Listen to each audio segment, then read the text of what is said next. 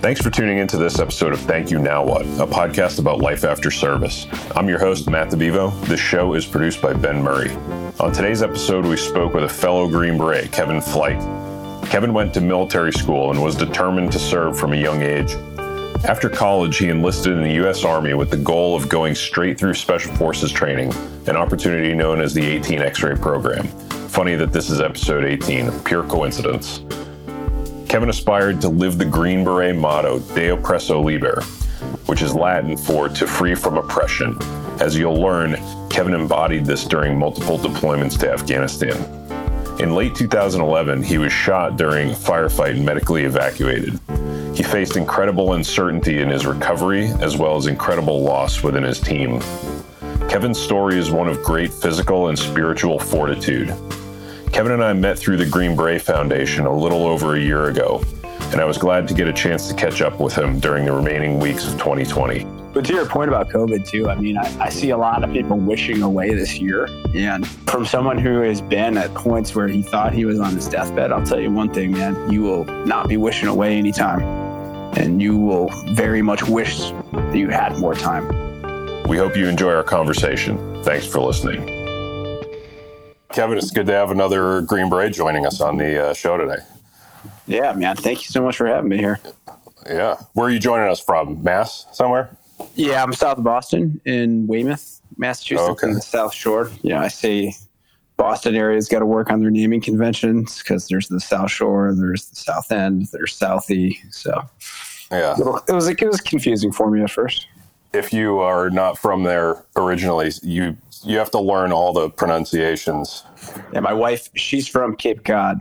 I grew okay. up there year round. Her family grew up in Boston, and like the thick accents, and uh, we we've been together since the first couple of weeks of our freshman year in college. We got married when we were 23 at the uh, Fayetteville County Courthouse there. Uh, as I'm sure you you know. I've been uh, I've been a witness to a Fayetteville courthouse wedding. Yeah. I, well, best best man slash witness like day of. Hey, can you show up? We were we were in the barracks and we're like, hey, we need some witnesses to, to come to, to the wedding. Do you guys want to uh, come? And then we had we went to Texas Roadhouse afterwards to celebrate. You know, oh, true man. Fayetteville fashion, man. That's uh, I mean, we can only dream for such an event. Was that like near the end of the Q course or beginning? That was kind of near the beginning. So okay. my wife, like, she had just finished up her master's degree at BU. Was living on Hanover Street in the north end of Boston, which I don't know if you guys know, familiar with. It's like mm. the Italian part. It's really nice, great yeah. place to live. And then she comes down, to, you know, to Fayetteville. We get married, and we get a nice spot on the corner of Cliffdale and Reilly Road. like mm. some apartments that an E4 can afford. And uh, I was like, all right, well, uh, I'll see you later. I got to go to SUT for the next uh, two and a half months and then SERE school. So I'll be gone for three months. And uh, it's kind of her, her welcome into the SF lifestyle there. Probably right next to like a pawn shop, a strip club, and a used car dealership. We were pretty excited because it was also next to a Waffle House, a Taco Bell, and a Cookout. So there was uh, oh, nice quite a few Friday and Saturday nights where the taxi dropped me off at the cookout rather than my apartment. So, yeah, back in the day where you could eat anything that you wanted and not worry about it because you were not only young, but you were in Green Beret training. Yeah, it's like I'm going to eat this cookout meal after a night of drinking, and I'll still look like a cover model in the morning. So, perfect. Yeah, nice. So you guys met at uh, college, you said. So you're from like upstate New York near Albany, and you went to college nearby there too, right? Yeah. Grew up in a small town up there uh, called Stillwater, and it was basically it's like uh, probably like three or four thousand people. But you know, I've never met another person in my life that has the same last name as me that didn't grow up in that town. So uh, my, my family had been there for a little while but just like an awesome place to grow up. I mean, loved it. Great coaches, great teachers, great mentors, small community feel to it, which when you're in that environment, I think people really invest in you a lot more. And hmm. I, I felt that I had you know people that were looking out for me people that were watching after me that were teaching me you know besides my parents and stuff because of this small town community i think even like after when i joined the military they were very supportive and after i got hurt that like that, that town really came out to support quite a bit too so it was a huge benefit growing up in that area in that town and when it came time to choose colleges for me, it was a pretty natural progression to go to the college that I went to. Like, I loved playing football. I wanted to play in college. The college that I went to, pretty like historic Division three football school. I'd been going to football camp since I was like a little kid there, and just set foot on campus and absolutely loved it. And you know, I I had went to an all boys Catholic military school prior to college, so like I went to college to like kind of let my hair down at the time. Yeah. Um, yeah. You know, had, had long hair and just like amazed that women were in class with me too. Um, and you know, as fate would have it, you know, met my wife a couple weeks into it, and just have, have have been together ever since. Yeah, Catholic military school. What's that like being a teenager and and coming up through that? What's like uh, kind of an event or story or something that left an impression on you that just would take a minute for people like us to uh, to relate to?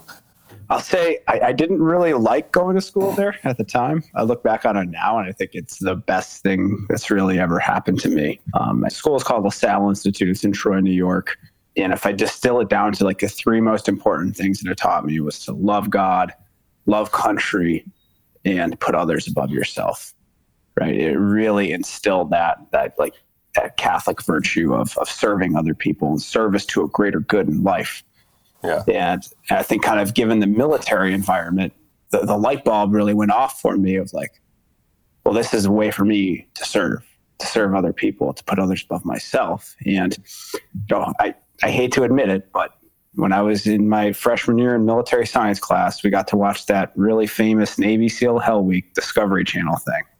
You know, yeah. so, so I say it's the, it's the SEALs, of course, that got me interested in special operations, right? Like, we're, we're watching that, and like half the class is like not paying attention because we're 14 years old, and uh, the other half is like, why would anybody want to do that? And I'm like, yeah, like that's it. Like, that's what I want to do in my life right there. And so I think, you know, seeing that, getting exposed to the military and having this concept of wanting to serve the greater good, like it, it, just seemed like a natural fit. And the military, you know, had always been something that was pretty prevalent in my life. Like I grew up less than a mile from the Saratoga battlefield from the Revolutionary War, the turning point of our country. And so the history was always kind of in my face. You know, we were always World War II, like from my earliest memories, we were watching History Channel documentaries on World War II in my house because uh, my grandfather you know served in Europe, and so it just was something that was always there, and so that I really wanted to do, and I think kind of was was fostered by that that uh, school and that culture. But I'd say some things that were different that you guys probably didn't have, and growing up in school were we would march instead of going to gym class a lot of times. Um, we would get inspected every morning to make sure we are like shaved and our hair looked good and our uniform looked proper. Um, so, you know, just stuff that you don't want to be doing as a teenager, but to me had a very lasting impression on me for, for the rest of my life. But I, I had this feeling that like, oh man, I want to go to West Point. And by my junior year, I'm like, there is no way I can do something like this again for college. And I went to college at 18, fully thinking like I'm going to join the military after I graduate. 9/11 happened in my senior year of high school, but you know, ultimately, like I, I just I wanted to have a college experience uh, rather than go to another military school. And So you know, I, I, tried ROTC for a little bit while I was in college. Um, didn't really last long. We didn't have a program at our school. I was playing football as president of my fraternity, and that was when a lot of the books started coming out about like the horse soldiers in Afghanistan and books like Masters of Chaos and the 18 X-ray program became new and as I became more and more serious, you know, as graduation was approaching, about like, all right, well, I know I want to join the military and I know I want to be in special operations. I started looking at like all the special operations, what they had to offer. And for me, it's just like De Oppresso Liber, like to free the oppressed, to, to be in those cultures and the customs and the languages and work with these guys and know, have the like, like the Peace Corps with guns, right? Like I'm like, this is why would I want to do anything else in my life here? And so I, I tailored my studies towards towards being a Green Beret. And you know, I went to my dad one day and I said, Dad, I got to learn another language. So I'm either going to learn Spanish or Mandarin Chinese. And my dad's like, he, he did a lot of business with, with Chinese companies. He's like, you should learn Mandarin, definitely. I wish I knew Mandarin. Like, oh, okay, I'll take Mandarin. And I'm sitting in the first class and I'm like, why the hell did I decide to take Mandarin instead of Spanish? But I stuck it out and I was able to minor in that and a minor in East Asian studies and I majored in political science, which then kind of naturally gravitated me towards that area of the world, which then allowed me to kind of go to the first special forces group. Did you have to retake language or you just tested out for oh, I, I, Mandarin's a quite difficult language there. So yeah. I definitely had to retake. But I mean, I know some of the cavemen in SF who like barely passed their language test. You were probably like, your teacher probably thought you were a delight when you got to language course.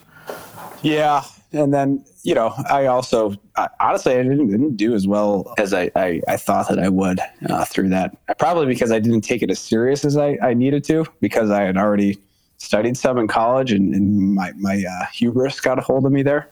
But luckily, yeah. uh, luckily I was able to pass it. I was felt really good about it towards the end of it. It's like you know having great conversations and was really spitting it and uh, you know never used it again in the military. Yeah when people hear that you went to college and then enlisted, you, you probably typically heard like, "Why weren't you an officer? Why'd you make that choice? Was it because the 18 X-ray program, which is getting a shot at the Q course straight after enlistment, was available then, or what influenced you?" I, I get that all the time. Like, yeah, you know, I think you even think back to right. I joined. I was in college from 02 to 06, poli sci major. Right, we're talking about the wars every day and mm-hmm. at a Northeastern liberal arts school, the wars were not popular. And then there's yeah. me in the corner defending both of them, right? Mm-hmm. Um, which which really fueled me, I think, to, to join the military because I was like, look, man, you if you're supporting something that has such grave consequences as war, then you, you better be a part of this thing, right? And so for me, like it was something like that I, that I knew I needed to do. And but then you know when you're telling people this, they're like, "Well, at least would you go be an officer?" And I'm like, "Yeah, you know, I, I don't really." It's not that I didn't want to be an officer. It was that I knew what I wanted to do in the military. And mm-hmm. you know, if you go to OCS, which was a thought that I had, right? You know, I could say, "Hey, I really want to be an infantry platoon leader," and they'd be like, "Yeah, you know, but we really need somebody in supply." And that was just not something I was willing to kind of take the next four to five years of my life and, and gamble that away with and say, yeah. you know, kind of leave it up to, to needs of, of Mother Army at that point. And so I knew it was like, hey, this is the direct path for me to have a shot. Right? And you know, even then, you're telling people your your thought process, and they're like, well, like like ten percent of the people are going to make it through there, or fifteen percent, or whatever the number is, extremely low. And I'm like, yeah, but I'll be one of those people. I can promise you that, or I'll die, or I'll die in the process. Like one of those two things will happen. And so for me, that's really the reason why. Like I knew I wanted to be a Green Beret. I wanted to be a part of that De Oppresso Liber mission. That's there's nothing else that I wanted to do more in my life. And so enlisting to do the 18 X-ray program was the direct path to that. And I figured out from there, like you know, I love it. I hate it. I want to stay in the military. I can go to OCS afterwards. And so that was kind of my thought process. But you know, to be honest with you, a lot of the 18 X-rays that I that I came up with, that I saw, that I continue to speak with, a lot of them had went to college beforehand. A lot of them have, have worked professionally in, in some pretty high performing jobs, like you know, investment banking or law firms. Uh, I went to basic training with a guy who was 29 years old he had two master's degrees. One of them was literally in rocket science and was working for NASA before he joined to be uh, a Green Beret. So it was it was a pretty eclectic group of uh, of people that decided to take that path. Yeah, I, I wasn't uh, I wasn't an 18 X-ray. I came from the infantry, but I came like as soon as I was able.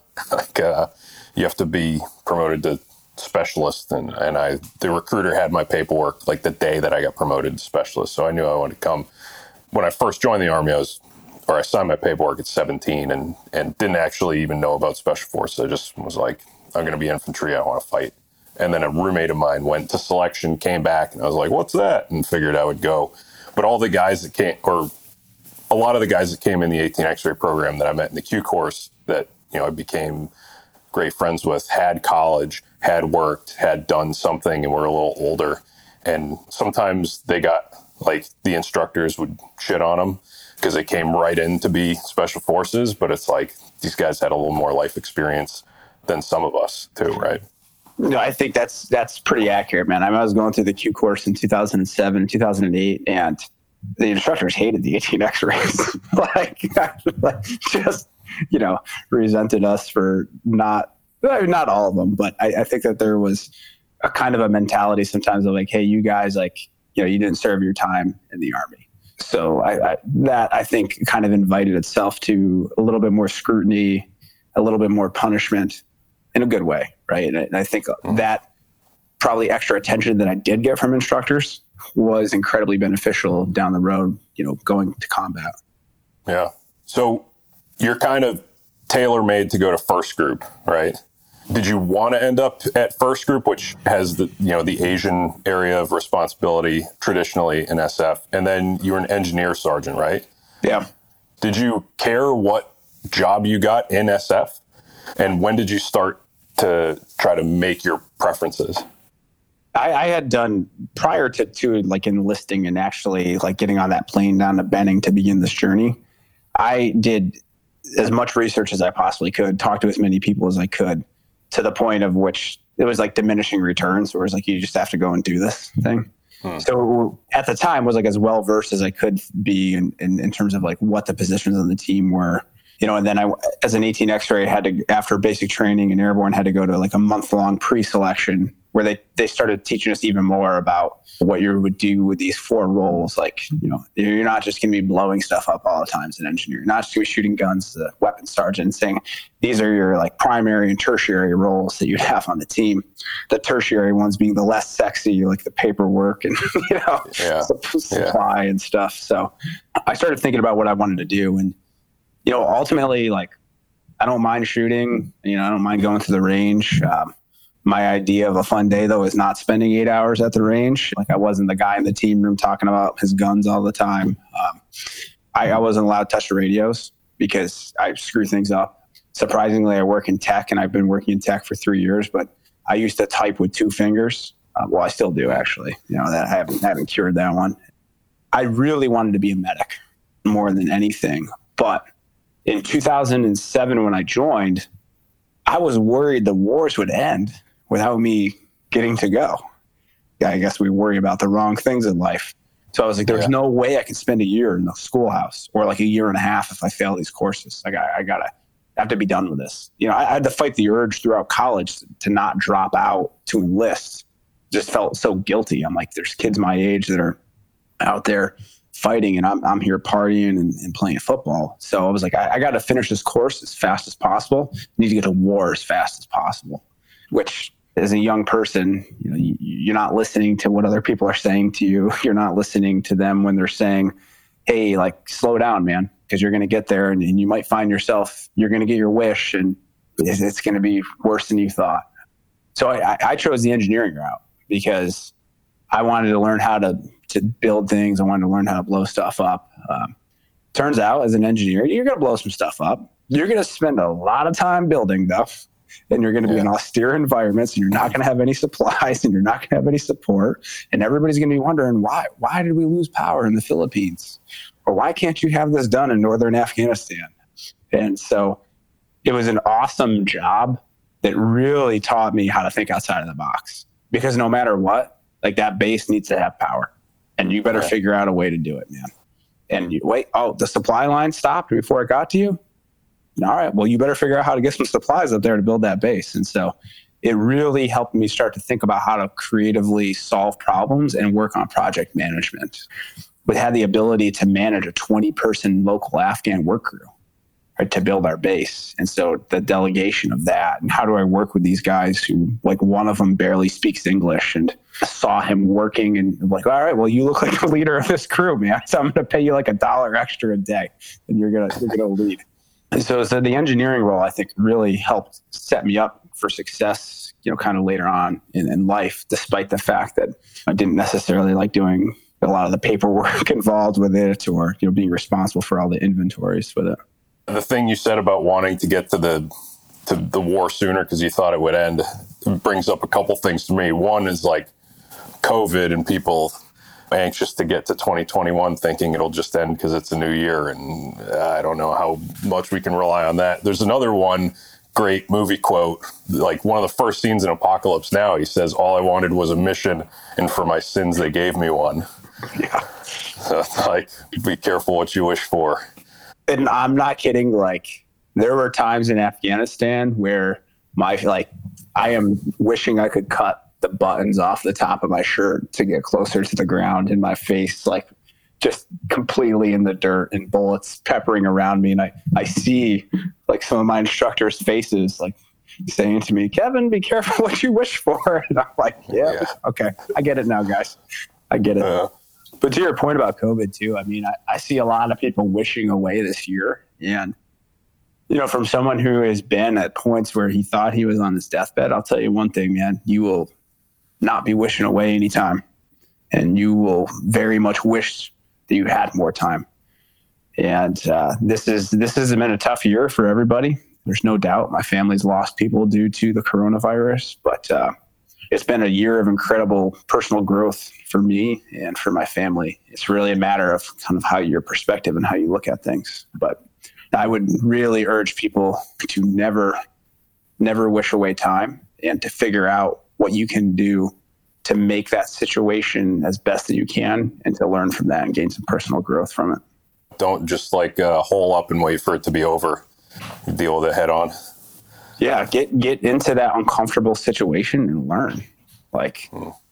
get out there and get after it and confront it. Like what's making you uncomfortable about all of this, right? Like what is up? Like is it the uncertainty? Is it all these other things? And uh, I don't know. It's been a it's been a good year for me in terms of a lot of personal growth and, and reflecting on things. So when you go get the first group, you guys have some pretty interesting trips over to Asia, uh, including to the Philippines, where there is conflict, which a lot of people don't know about. So you start talking about your, uh, I guess, your trips when you get to group, and then I've heard that you had some kind of insane operational tempo where you're going to Afghanistan, you're coming back, you're going to Asia, you're coming back, going straight to Afghanistan. So, what did that all look like? Yeah. I graduated, I got my Green Beret one year and 363 days from the first day I joined the Army. You know, like that includes basic training, airborne school, everything. I would finish a school on a Friday, I'd start another one on a Monday it's not that like I never recycled. It's not that I was that good. You know, believe me, on my best day, I was like an average Green Beret. But uh, it was just I got lucky, right? Nobody nobody saw me making the mistakes that would have would have would have recycled me. So it's better to be lucky than good. And finished in uh, April. Reported the group in May. By I think June or July, I was in the Philippines on my first trip uh, for like a month and a half mission to just train the Filipino Army.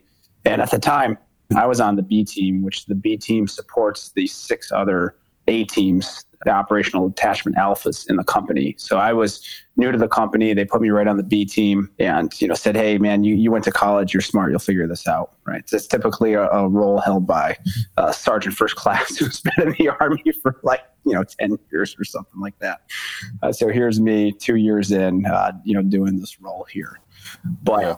that was like my kind of my trial by fire and introduction to like what it means to be a special forces soldier and what it means to be an engineer in a third world country. Mm-hmm. So that that role kind of thrust me into a position in which I had to interface quite a bit with the Filipino army in terms of orchestrating supply and logistics runs and, and getting people on and off the base, making sure we had clean water, making sure we had water, um, making sure like just that like the toilets are functioning, all these things that you kind of take for granted, but and you can, can typically happen at a faster speed in the United States, but in a third world, it's just going to happen at a slower rate. And so, kind of learning like what that tempo looked like, learning how to work with another military, another government that had a completely different culture than me, and like trying to kind of hone like what that skill set looks like uh, was incredibly valuable on that deployment. And then also got a chance to work with some of the Filipino soldiers to start working with a foreign force and, and you know make mistakes and seeing what was working and what resonated with them. While we were there, we got the warno for folks listening to warning orders. Basically, got the heads up that we were going to Afghanistan four months after we got back. And so the first half of the trip was, you know, we were working hard, but and it was fun. But then it took a different tone halfway through that because it's like, all right, well, we're going to Afghanistan and, you know, we're going to kind of transition a little bit, start, start training here for it. So had, had the opportunity to do a lot of training for that. And it was a great way to kind of break into the SF lifestyle rather than go directly to Afghanistan. And we get home from that and kind of start prepping. I'm on the B team the whole time. Uh, I got to go to a school or a couple schools actually, and maybe a month and a half before we're supposed to deploy, they uh, like, hey, look, uh, this guy on on 1316, which is my, my team number, he got hurt. You, you're going to go to 1316 for the deployment. So we are like getting ready to go to Afghanistan, and uh, I'm this new cherry guy who hasn't trained at all my team. You know, I got to go down to the team room. I got to knock on the door and say, hey, you know, I'm, well, most of the guys knew who I was, but you know, I'm Sergeant Flike. I'm, I'm here to be your, your junior 18 Charlie on. And you know, I get there, we, we palletize our gear, and we head to Afghanistan. And I open up my gun box for the first time when I get in the Mazar-e Sharif, and I zero my gun that day in Afghanistan. And I've never been a part of anything that was such a trial by fire than that first deployment. You know, the first mission we go on, that's the first time I ever worked with this team. I didn't even know how to talk on the radio. I'd never talked on radios like that, like with the team. Like, um, you know, I, I, was setting on my night vision uh, as soon as I got to Afghanistan. Like, it was crazy. Uh, the first live fire exercise I did with my team was a five-hour firefight. You know, they'd be like, "Hey, Kevin, you're on the 50 cal tomorrow," and I'd raise my hand like, "I don't know how to load a 50 cal." We didn't do it at basic training. I didn't do it at SUT. I didn't go to PMT or anything with you guys. Like, like I've never, I, I've, I fired off like a 10 round burst of 50 cal basic training and that's it. Uh, I learned how to drive a Humvee in Afghanistan. I'd never driven one before. Learned how to drive stick shift. Uh, so luckily for me, I had an awesome team that uh, saw potential in me, knew that I didn't know anything, but I also was smart enough to know that I didn't know anything and was just going to like hang on every one of their words. And those guys really took me underneath their belt. So that that deployment was up to Kunduz in the northern part of Afghanistan. We worked with the Afghan commandos, and it, it was interesting. There was a lot of growing pains for my team.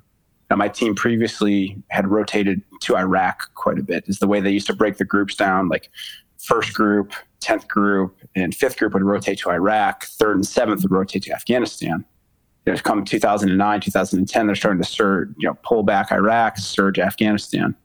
And so my team, this is, we had one guy on our team who had been to Afghanistan before.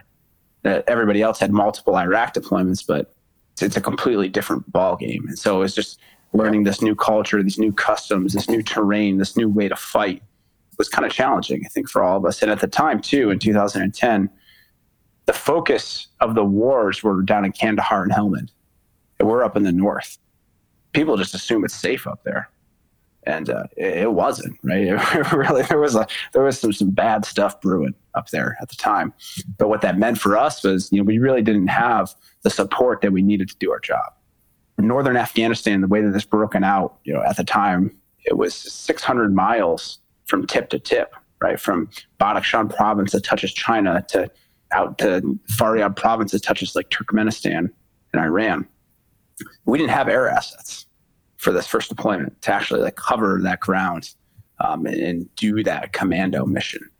Uh, we didn't have like running water for our base for five months and electricity and these things. Like we just the focus was not there um, with it, which made it I think a pre, you know for me as a Charlie a very frustrating deployment. I think even for the team of like understanding what we were capable of doing and what we could do if we had the proper support. That deployment was seven months. We got home on a Friday. We came back on a Monday. And they're like, all right, good job, boys. Like, you're going back to Afghanistan again in seven months. like, what? Like, you know, expletives spewing out of my mouth, like seeing my wife, like signing divorce papers. like, uh, and, you know, like, like a week or two later, like, hey, yeah, and by the way, guys, we, we need you to go to Thailand for about five weeks. Uh, you know, like, I'm like, slowly, you know, losing my mind here. And, and then, hey, this is what the PMT schedule is going to look like. And so, you know, young Staff Sergeant Flike puts it all on a calendar. And I'm like, look, we're going to be home for like three months, four months, and two years. Um, and, and, by the way, too, like this second Afghanistan deployment was a, was an 11 month deployment. Like that's the longest special operations deployment of the GWOT And like, not to mention, we were just in Afghanistan. So like, we would spend yeah. 18 out of 24 months doing movement to contacts with the Afghan commandos in northern Afghanistan. And a lot of those guys, too, on my team and in the company, they had been in Iraq like for nine months prior to those Afghanistan deployments. So it, it was a, the op tempo was pretty crushing um, for the morale and for the company. And you didn't have uh, you didn't have kids at this point, uh, but how's your how's your wife dealing with this? Like, what, what were some of those? I'm sure there were some colorful conversations there. Yeah, before I left for Afghanistan that first time, my wife is is you know one of the bravest and strongest people I know, and her stubbornness is what has kept this together, kept me together, kept our relationship together. This is a lifestyle she never wanted. She begged me not to do it. Um, it's just, it's just it's it's not a great lifestyle for a spouse. You're just never home. And yeah. when I was home, it was very hard for me to separate work from being at home, and I, I brought that home with me quite a bit. Before I went on the first deployment, it was really I, I was so hard for her. Um, like one night, I found her crying in the closet. She would just do that at night while I was sleeping, and I really started to show me the emotional toll that it was taking on her I did a terrible job on that first deployment communicating back home with her. Awful. Um, it was, I just took everything for granted. I was really busy all the time. Didn't fully understand for her what it's like to like have a husband that goes to work every day and you don't know if he's going to come home. And I actually had an incident at the end of that deployment. It was two weeks before I was supposed to go home. We were doing our first helicopter assault of the deployment uh, into a highly contested Taliban held area. It was a, we were going to have to do a daytime uh, insertion because it was a brand new helicopter crew that couldn't fly at night. The temperatures were upwards of 130 degrees that day. Uh, we got into a 10 hour firefight. I got trapped on a mountaintop. I, every time I moved, there's like a hail of gunfire from the village. And I'm sitting there thinking to myself, like, wow, you're, you're probably going to die today.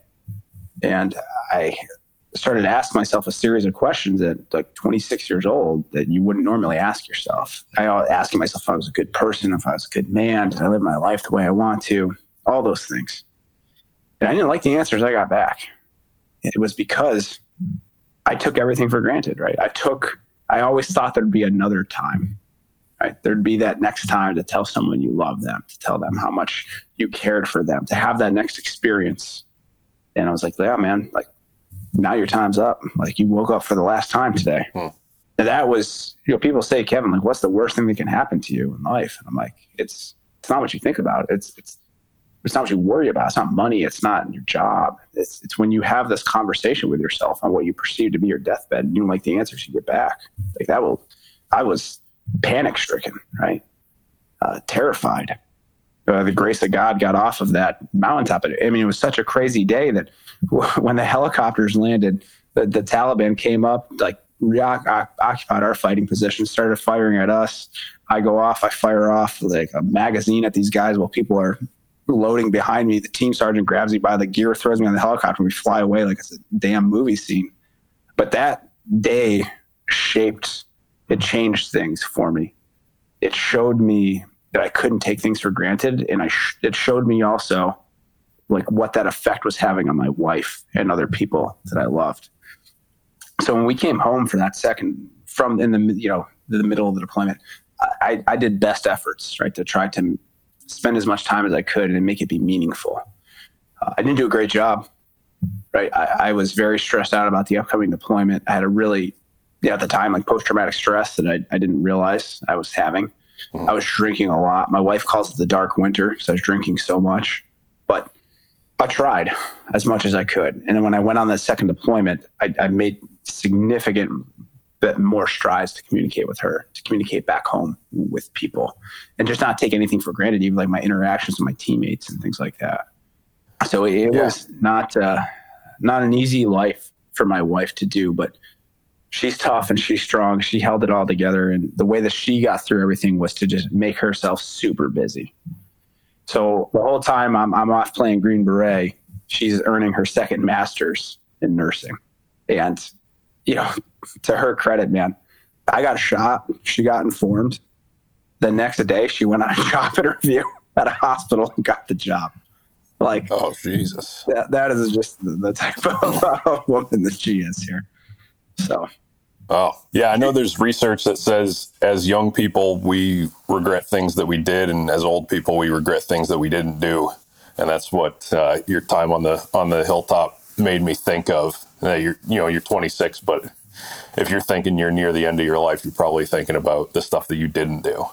Right? Yeah, I remember like one of my distinct thoughts was like I didn't have kids at the time, and I really wanted kids. I was like, man, I'm never going to have kids again, or, or, well, never have kids.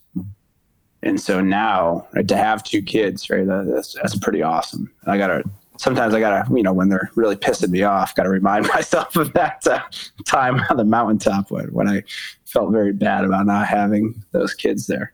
Yeah. So you go on to your second Afghan deployment, and there's a few things, right? So now, you've got like the combat veteran status, right? So there's probably, or they may have been guys that come to your team that weren't on the last trip, or new guys that didn't have that experience. And then there's the other thing is that you went back to the same region, so you're you're familiar with it, but maybe it's changed a little bit. Did you get to work with some of the same people? How did that second trip compare to the first? Second trip was night and day, and it was awesome. It was everything yeah. I dreamed about in terms of being a Green Beret. We had most of the same leadership, like the same captain, the same warrant officer, incredible. We got a new team sergeant. He was actually my small unit tactics instructor. He came in and people are like, well, what's he like? And I'm like, well, I don't know. I hope he treats me better than he did as a student. and uh, I remember one night he left us out in the cold and it was like 33 degrees and raining. And it's, you're just like, you're wishing it would drop below freezing so it would snow instead of rain on you. And uh, I was like, man, someday, like if I'm going to kick his ass. And I remember telling him about that. And he's like, well, whenever you want a shot, come after it. Like, I was like, no, nah, I think I'm good. Thank you. um, so he came to the team and, and, that was a good shot in the arm. On the same token, um, we got some new guys on the team too some of them didn't have any combat experience, but uh, they were good, stellar guys. And we just had awesome NCOs on the team that were like ready to take these guys underneath their wing. That was great. We had new, some new blood and just felt very good about going back into this situation. And from the reports we were getting from the team that we were ripping out with, like, like they were actually getting support, getting like aviation support and getting help, um, you know, supplies and logistics. And we were had the great fortune to fall back in on another, our, on our base, right? I, I slept in the same bed that I built on the previous deployment. We're working with the wow. same guys that we trained. So that I mean that's awesome, right? If you got to go back like that, like that's great. We hit the like day one, it was like we never left. We hit the ground running, and we had all of the assets that we needed. But yeah, as you guys know, right? Like there's nothing in life is free, right? If you're gonna get everything you've been asking for, then you better perform. And kind of give an idea of that we ran more missions in our first three months of that deployment than the previous team had ran in, in seven or eight months. I think kind of the expectations that were that were laid upon us, and especially at the time, we were the only commandos in northern Afghanistan, and so because of that, we had a ton of ground to cover there. So this deployment was like night and day difference. We were getting they they realized the severity of the situation in northern Afghanistan and gave us all the assets and resources that we really needed to uh, get the job done. And so I loved it. Like that deployment was great. The op tempo was insane. You know, we were out the door all the time, 24, 72 hours, at least twice a week. And, and they want more. And I'm like, guys, the math doesn't work out. We can't, you know, there's only seven days in a week. I don't know what else you want us to do. Uh, and essentially, we were doing two deployments right back to back. Like, how is our equipment going to hold up? How are our bodies going to hold up? How are our minds going to hold up? But the, the deployment was great and it just really took off. I think one of the big things that I took away from that first deployment is I didn't do a great job building rapport with the commandos that I was working with. And I really tried to focus on that on that second deployment. So, like, they love professional wrestling, they love John Cena. And yeah, it's crazy, right? Wild. Right? They love they love bodybuilding and they love WWE. There would be pictures like murals to John Cena in downtown Kunduz, like with a bodybuilder next to it. And so I love professional wrestling also. Like, you know, it was any oh, young, yeah. young boy brought up on it, right? I was a Hulkamaniac. And in uh-huh. Afghanistan, I had like long blonde hair and a beard. I had about 40 more pounds of muscle on me. And my wife sent me over Hulk Hogan outfit. And then my mom was, she kept all my wrestling stuff. So she sent me all my like, my like wrestling ring, my wrestling buddies, like all the figurines, everything. Right. And, uh, and my, and my belt. And so I would like challenge these guys to wrestling matches all the time.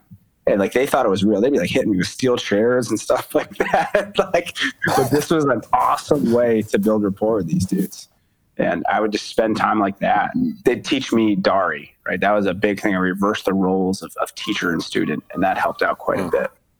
So the, the did a better job of that. And then like the training took off, the missions took off, and was shaping up to be a really good deployment. What uh, what kind of missions are you doing with these guys? I guess to add some uh, context or detail for like non-military yeah. people. So the Afghan commandos are like a light infantry unit, um, modeled after like the United States Army Rangers. You know, these were great guys, very elite. Uh, but I think for everybody to understand, like their best guy, their absolute best commando, would probably be like an average United States infantryman. Right. So it, it's like what, what I had to really start to understand was that no one was going to get up to the expectations of like a Green Beret of the guys on my team. And when I realized that, I, I, kind of like decompressed with the situation and understood like, all right, my role and my job is to get these guys up to 100% of their personal ability. Like that's my responsibility as a Green Beret.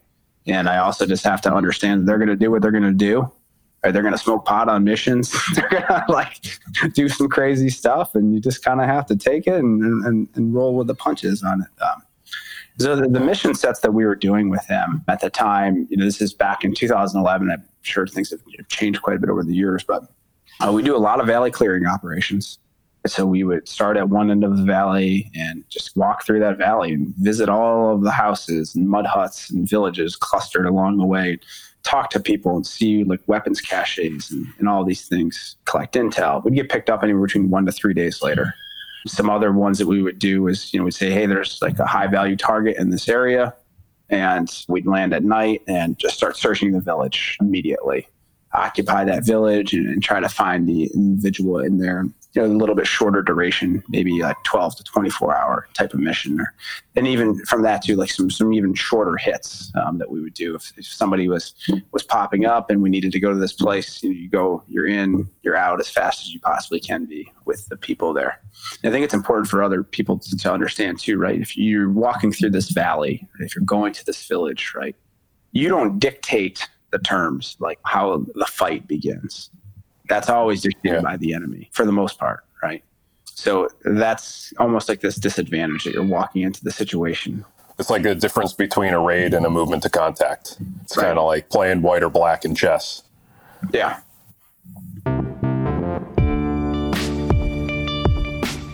Hey, this is Matt, and we usually do a support segment here, but we're going to forego that for something a little more important right now. On January 12th, I picked up a copy of the book called Three Wise Men, which, as the cover says, is about a Navy SEAL, a Green Beret, and how their Marine brother became a war's sole survivor. That Green Beret, Ben Wise, was teammates with Kevin and was killed in action just months after Kevin was wounded. In the years following, Kevin worked with Ben's brother Bo and family to enrich his story through firsthand account. I was happy to have Kevin on the show so close to the book's release. I'm recording these voiceovers on January 14th and already encouraging our listeners to pick up their own copy of Three Wise Men by Bo Wise and Tom Sileo. I think it's important we learn just how much this family sacrificed for us. I can also personally testify that the men of ODA 1316 who took the fight to northern Afghanistan are the truest of Green Berets. They're patriots and they're all American badasses. Thanks, and let's get back to the show.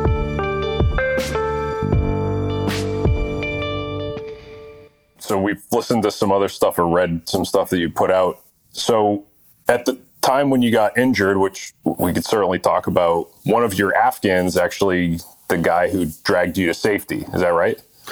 Yeah.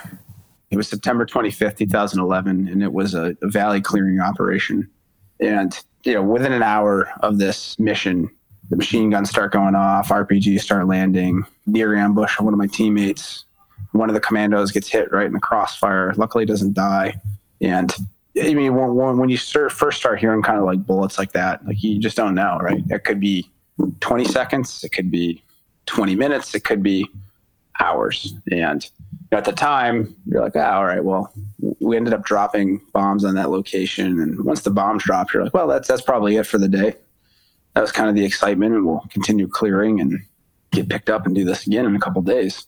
But that really only served to embolden the enemy that day. And this turned out to be, you know, near like 10 hour firefight of just moving back and forth in this valley. And I think what's important for people who've never been in a situation like this to understand is that it's not like this Black Hawk Down movie scene where there's just bullets ripping all the time and, and you'd be out of ammunition in like 10 minutes. Right. If it was yeah. like that, like, you know, you said earlier, like it's like a chess match.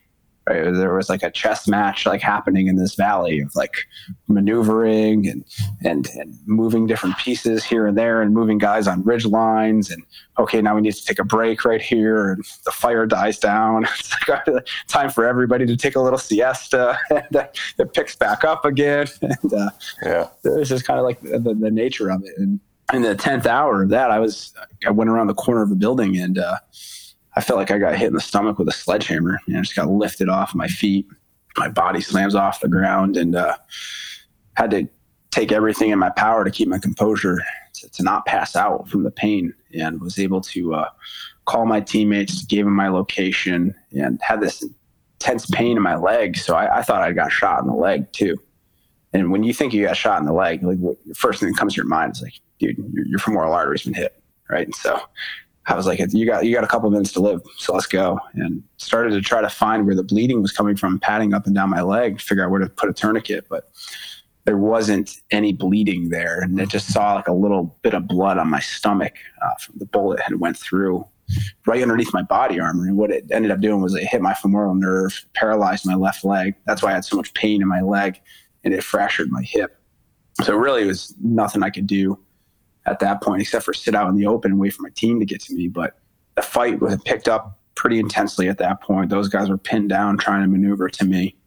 And I get back on the radio. I call them again. Like I am like swearing, like you guys better get to me. Right? Like this is yeah. this is bad. And uh, I look up and the De Oppresso Liber, like the meaning of it, like just occurred to me in that moment of I look up, I see this guy who has spent two years training he runs out into the open, risks his life, grabs me by my body armor, and the bullets are kind of flying around us and uh, gets me behind some cover.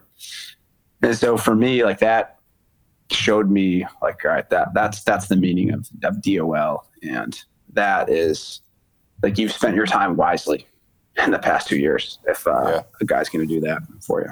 So can you like feel your legs at this point? You just need someone to drag you off or what's going through your head?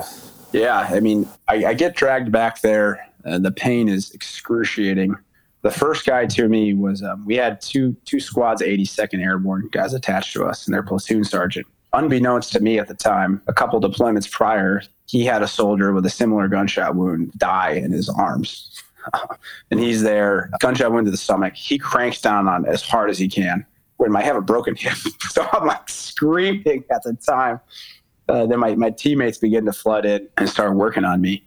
Uh, guys are going up to the medic and they're like, "Hey, look, is Kevin going to make it or not?" And I'm like, "He's like, I don't know. It looks pretty bad, but I can hear all these conversations going on. I'm laying on the ground. And I'm like, oh my gosh." The guys coming up to me telling me they love me. Guys who hadn't paid me a compliment in years, and you know, the tears in their eyes, and I'm like, wow, this is this is it. Like this is you've had some close calls, but but this is these are your last last moments here on this earth, and really, um, honestly, I felt at peace with it because uh, I, I think it was because of that experience on the mountaintop that I had and learning from that and doing my best to try to, to take advantage of everything in life. And so I was sad, right? I was sad that I wouldn't see my wife again, but on the same token, I also uh, was ready to go if need be there.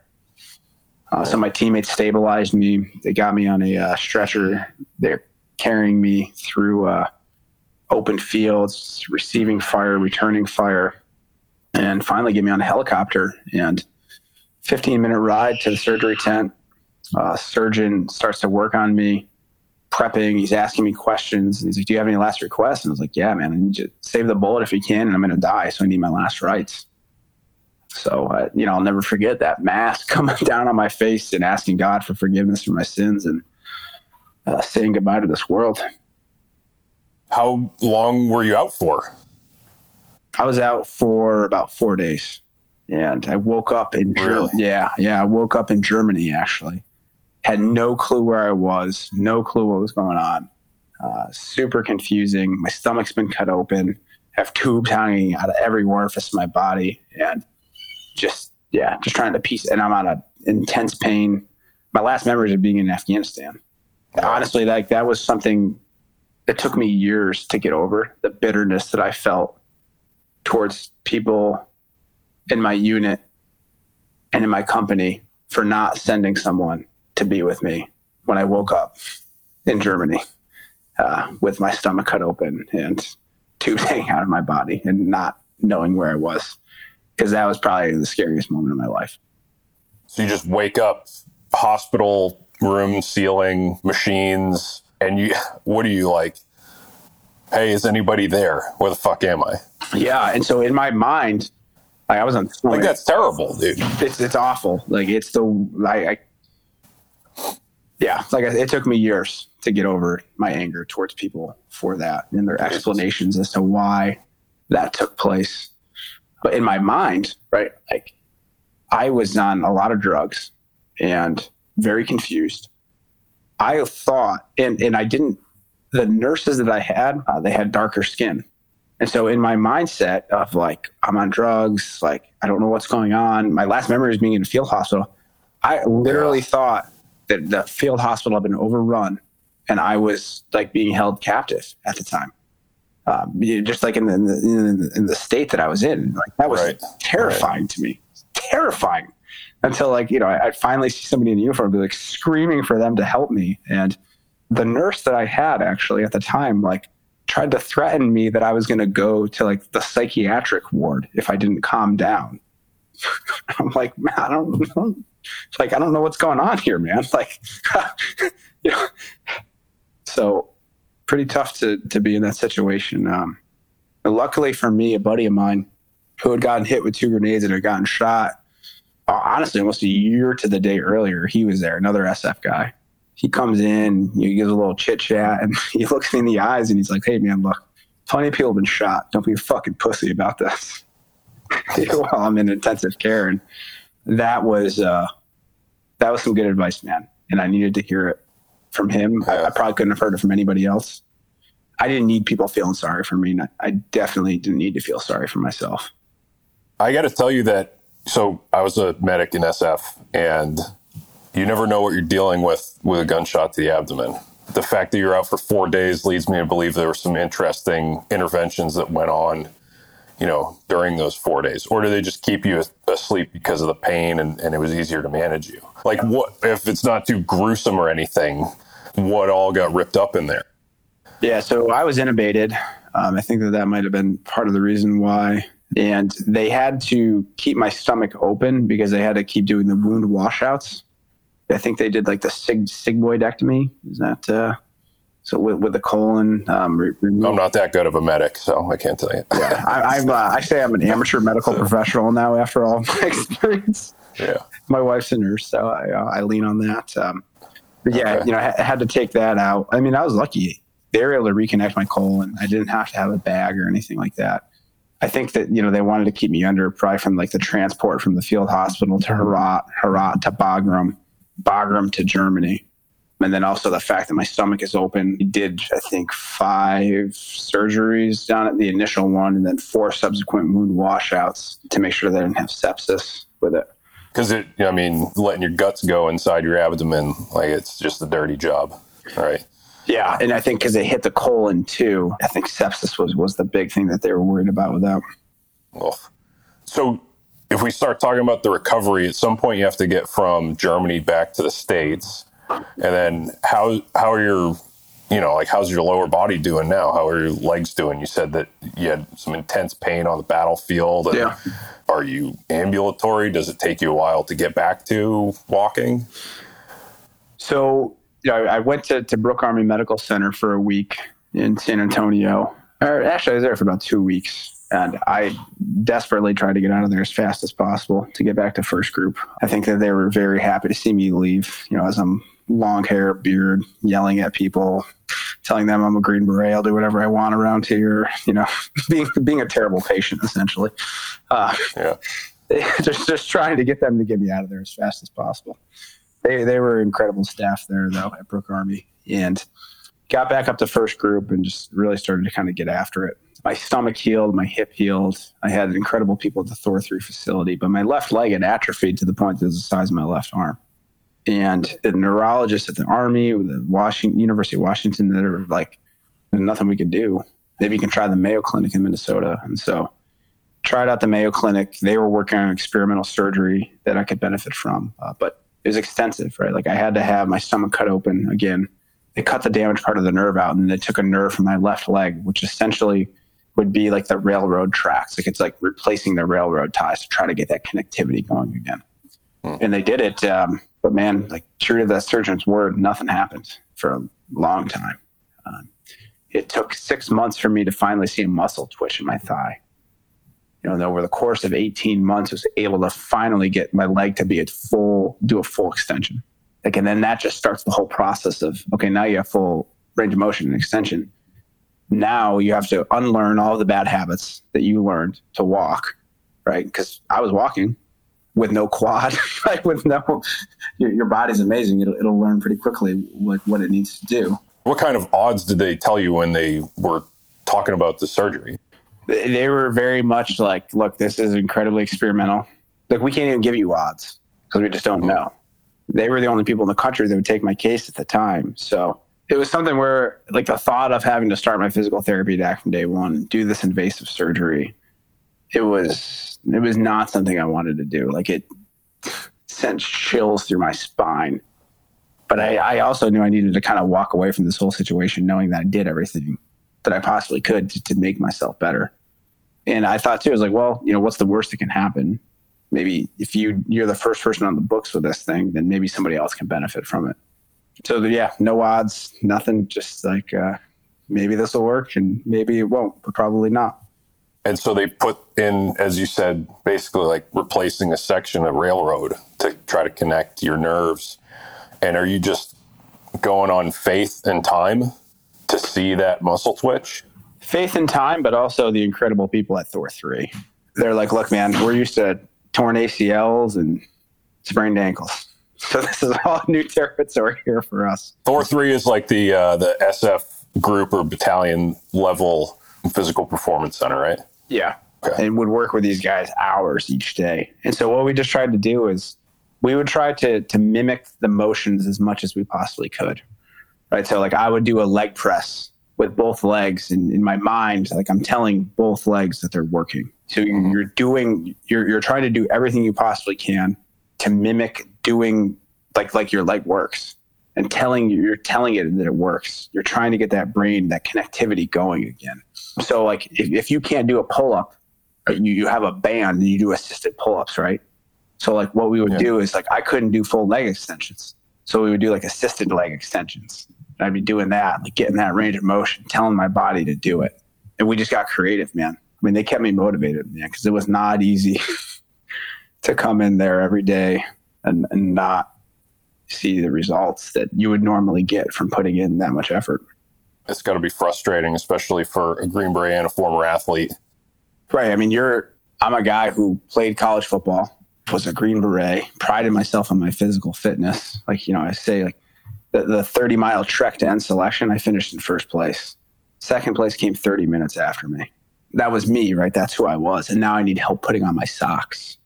Like, if I need my couch moved, I need a buddy to come over and do it for me.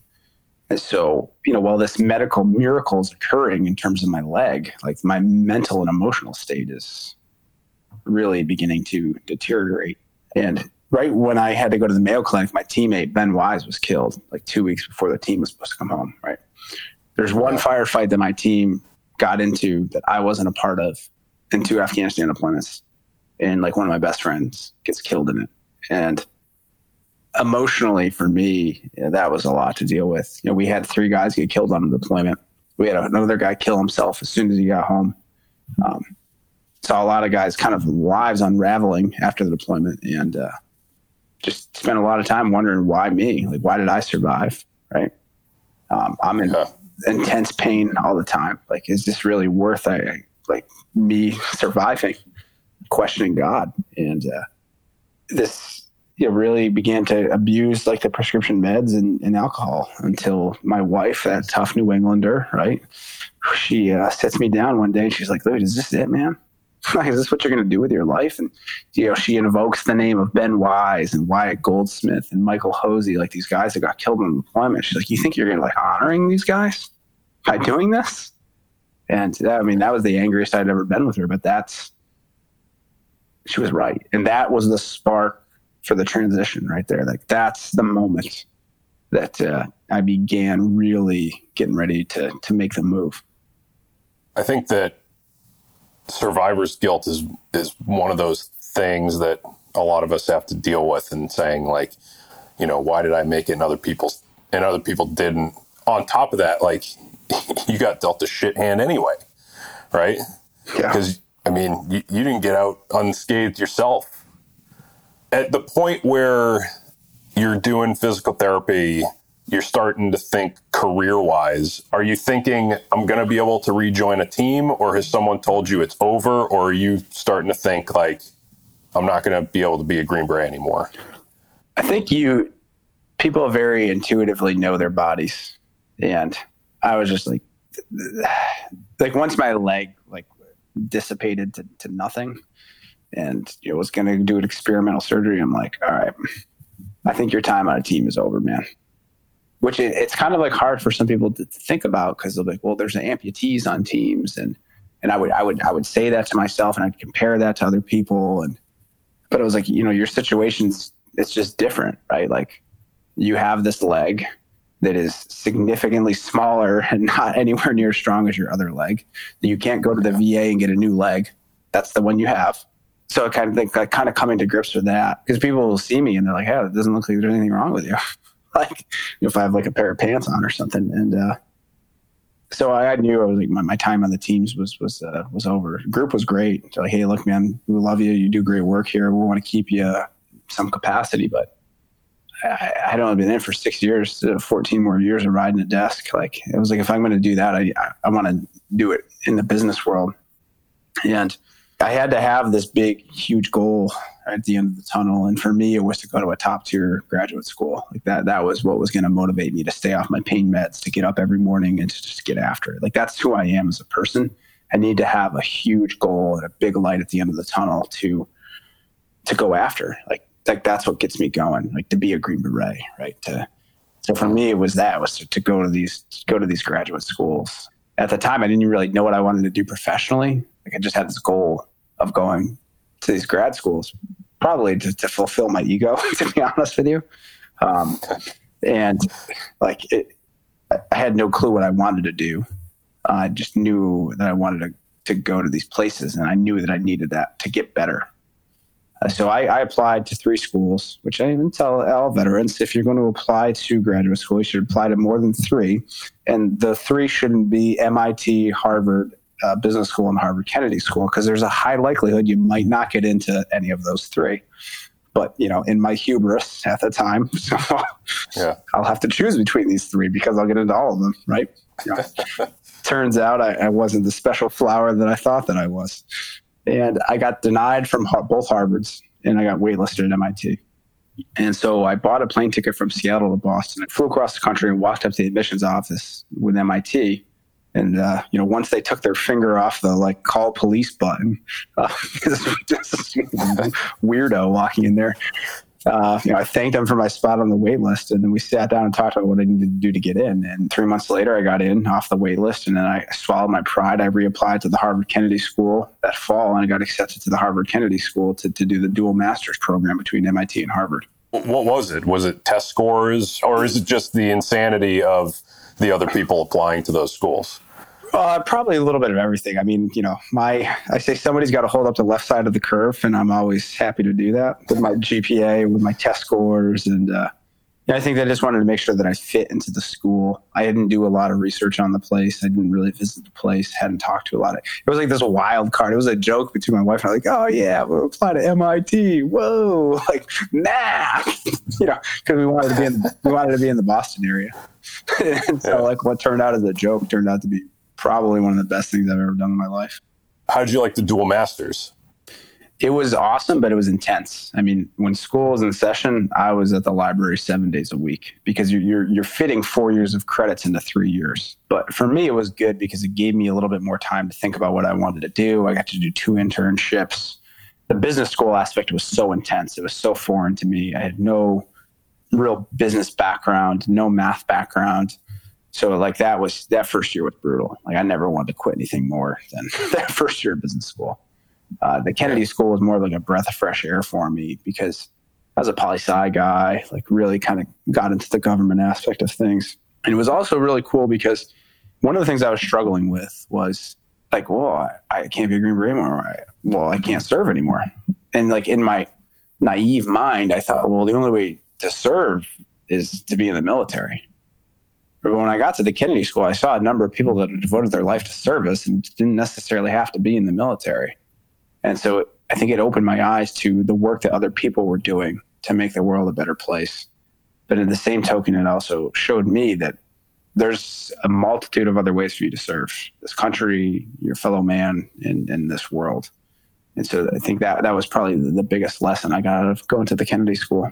So, I mean, what kind of examples did you see? Like public service, nonprofit? I mean, well, your your wife is a nurse, right?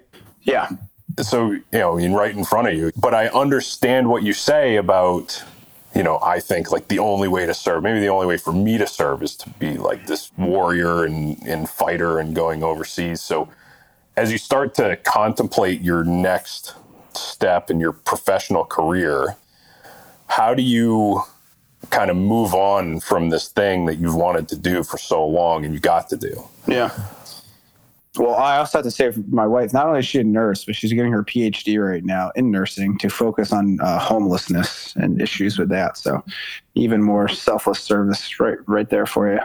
You know, honestly, I think I'm, I'm still, I'm still working on moving on from my time on the teams. You know, I have, I have no shame in admitting that. It's hard because it's something I wanted to do since I was 14 years old, and I did it, and I had a great experience with it.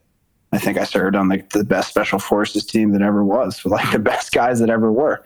So that's something I've been working on quite a bit in terms of like taking that experience for what it was, but not always uh, using that to evaluate everything and, and, not living so much in the past, right? Because my greatest fear in life is to say that like that I peaked at 27 uh, when I was a Green Beret. So you know what I thought about going forward was uh, you know, my, my first job out of grad school was with Goldman Sachs. I worked there for two years in the investment management division. And what I really wanted to do was show people that I could just make this transition out of the military. Right. I wanted to show people like whenever they'd be like, oh, you should try this because you were good at it in the military. I'd be like, no, no, no, I don't want to do that. And so I thought like finance was like complete 180 to being in the military. And uh, I, I, just wanted to try something different. I wanted to get uncomfortable. I wanted to learn these skill sets. And it did. It made me uncomfortable I learned a lot of different skill sets, but I found myself really missing a lot of things from the military, um, like leading teams. Right, you know, finance is not typically it's more of an individual contributor type of job. And Goldman was great; they do great things for veterans. It's an amazing place to do finance, but it just wasn't the job for me. And so I began to think about like, all right, well, what did I love about being a green being a green beret? I like leading, I like mentoring, I like motivating, solving problems, and learning. So I was like, all right, those are your five things you want to do that you need out of a job. So I just started talking to anybody in Boston that would talk to me and, saying like, hey, I, I need to do these five things, and this is my past, and this is what I've done, and this is what I can do for you. And was able to parlay that into a job as like a director of strategic projects, which the CEO of the company, Brian Ahern, that I was at, it's called Threat Stack. He's like, look, man, I don't even know what I want you to do here. I just want you on the team. So I'm, I'm going to make this position up for you which turned into me like doing a number of key initiatives for him, working with underperforming teams, um, working on the company's culture. awesome, awesome experience. Was there for two and a half years, and then recently transitioned to another company um, called AdaptHealth that does like at-home medical supplies. think of like CPAP machines and diabetes resupply. And so, working in their technology department as their, their senior director of strategic projects, communications, and um, you doing a similar job set with that with the, the chief technology officer. So, yeah. you know, I think for a lot of veterans or just anybody in life, right, that is transitioning or thinking about transitioning or looking to see what's next or wanting to get the most out of their job, you, you have to be truthful to yourself. And I think that that was something that I learned where, like, for instance, I can't be motivated purely by money. I just can't. I walked away from a family business that was doing $20 million in revenue a year to go make $40 a day as a Green Beret training. It's not me, right? So you have to be truthful as to what is like, what is going to motivate you? And you have to walk to the path, like your own path, right? You have to define what success is for you as a person. You cannot let other people define what success is. You cannot worry about what your resume looks like. Mm-hmm. You, you know, you can't worry about these things because what you're going to do is find yourself in a situation that is not happy for you.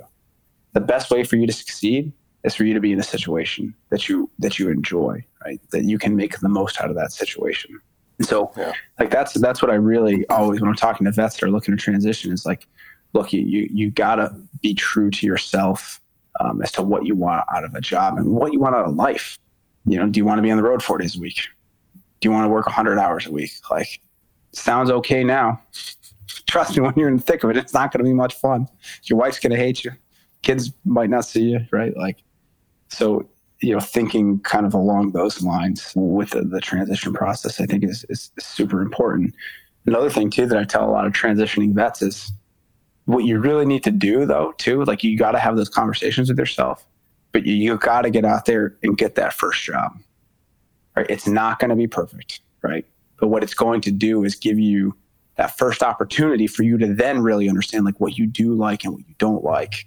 The chances are you're probably going to hate your first job out of the military. Because yeah. you don't know what you want. We hear that a lot. Yeah. Right? You don't know what you yeah. want. You're not being truthful to yourself. And you, got to go and touch the hot stove a couple of times to learn those mistakes.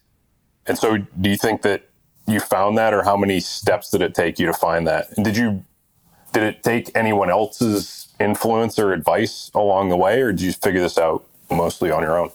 Oh no, I mean everything in my life is due to the help of other people, and you know that is just a series of mentors, military and non-military alike, that have helped kind of guide me down this path and thinking and and also like for me understanding too that like, whatever job that I have, it needs to allow me to be able to pursue other passions in life too. Giving back, like that sense of purpose, being on the board of the Green Beret Foundation, you know, having the ability to to travel the country and do public speaking, right? Like those are things I need to be able to do as a person and what I want to do out of life. And so that needs to be something that is allowed in my job, whatever I have. Right. And I think that that's a way too that, that a lot of veterans can continue to find purpose, like find a job that is going to fulfill you through the things that are important to you. But then also, there's plenty of avenues for you to give back to the veteran community, to anybody, to just society in general, and, and find those those things that continue to give that purpose and that sense of mission.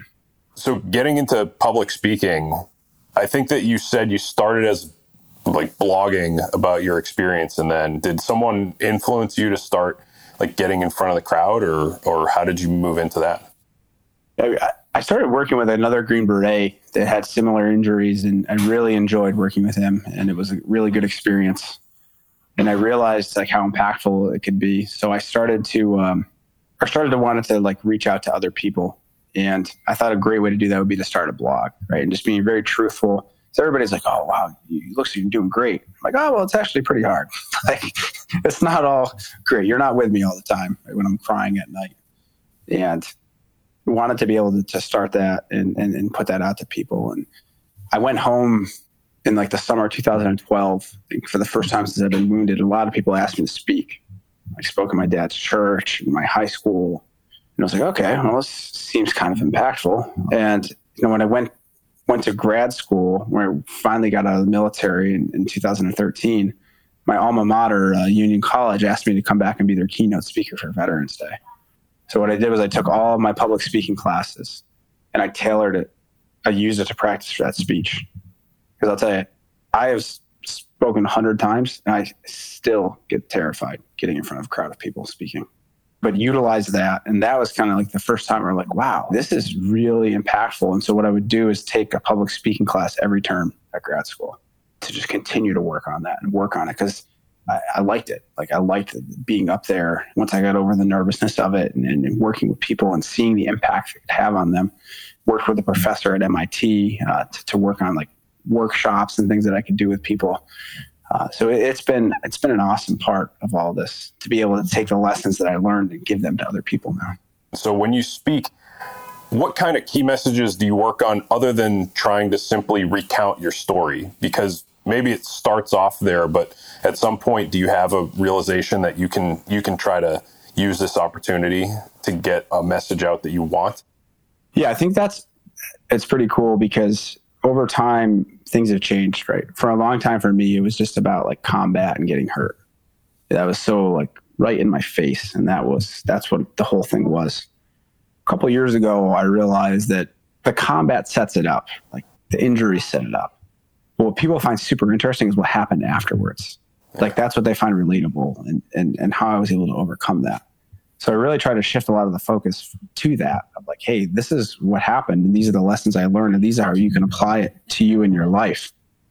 And then now, like as I get older and experience more things, there's even more lessons to it, right? To talk now about more about transition, about finding purpose in these things. And so it's, yeah. it's cool because it kind of just evolves over time. Okay, last question because we have to ask everyone this. But uh, for our show, we want to know after we talked about all this and kind of taking like a once over of your story, who are you today if you never served? Yeah, I think about that a lot. And really? I, I do, yeah. And I think about that a lot because, like, I think I really went against the grain to decide to serve and gave up a lot. Like I said, family business, a lot of money.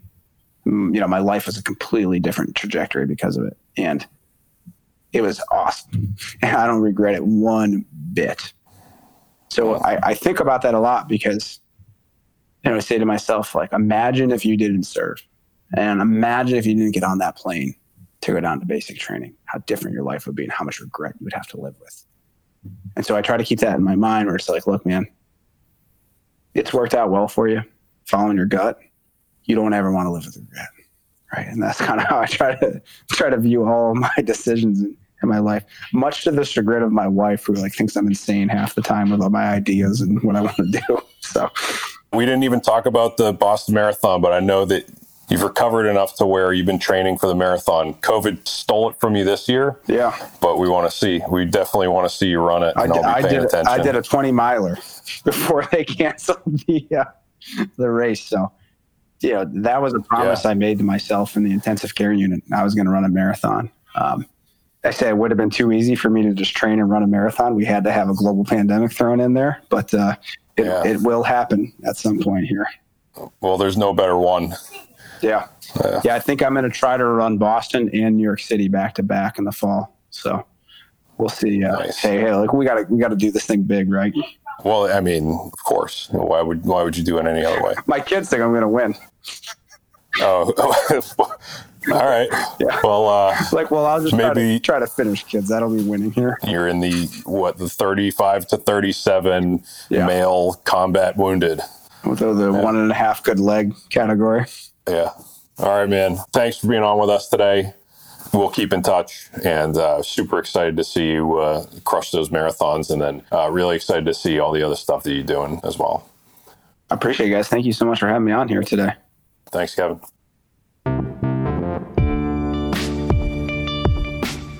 Thanks for tuning into this episode of Thank You Now What, a podcast about life after service. Be on the lookout for Kevin helping people forge resilience in their own lives by sharing his story. Pick up your copy of the book Three Wise Men by Beau Wise. As always, thanks for listening to our show. Please subscribe, rate, review, follow, and join us next time on Thank You Now What.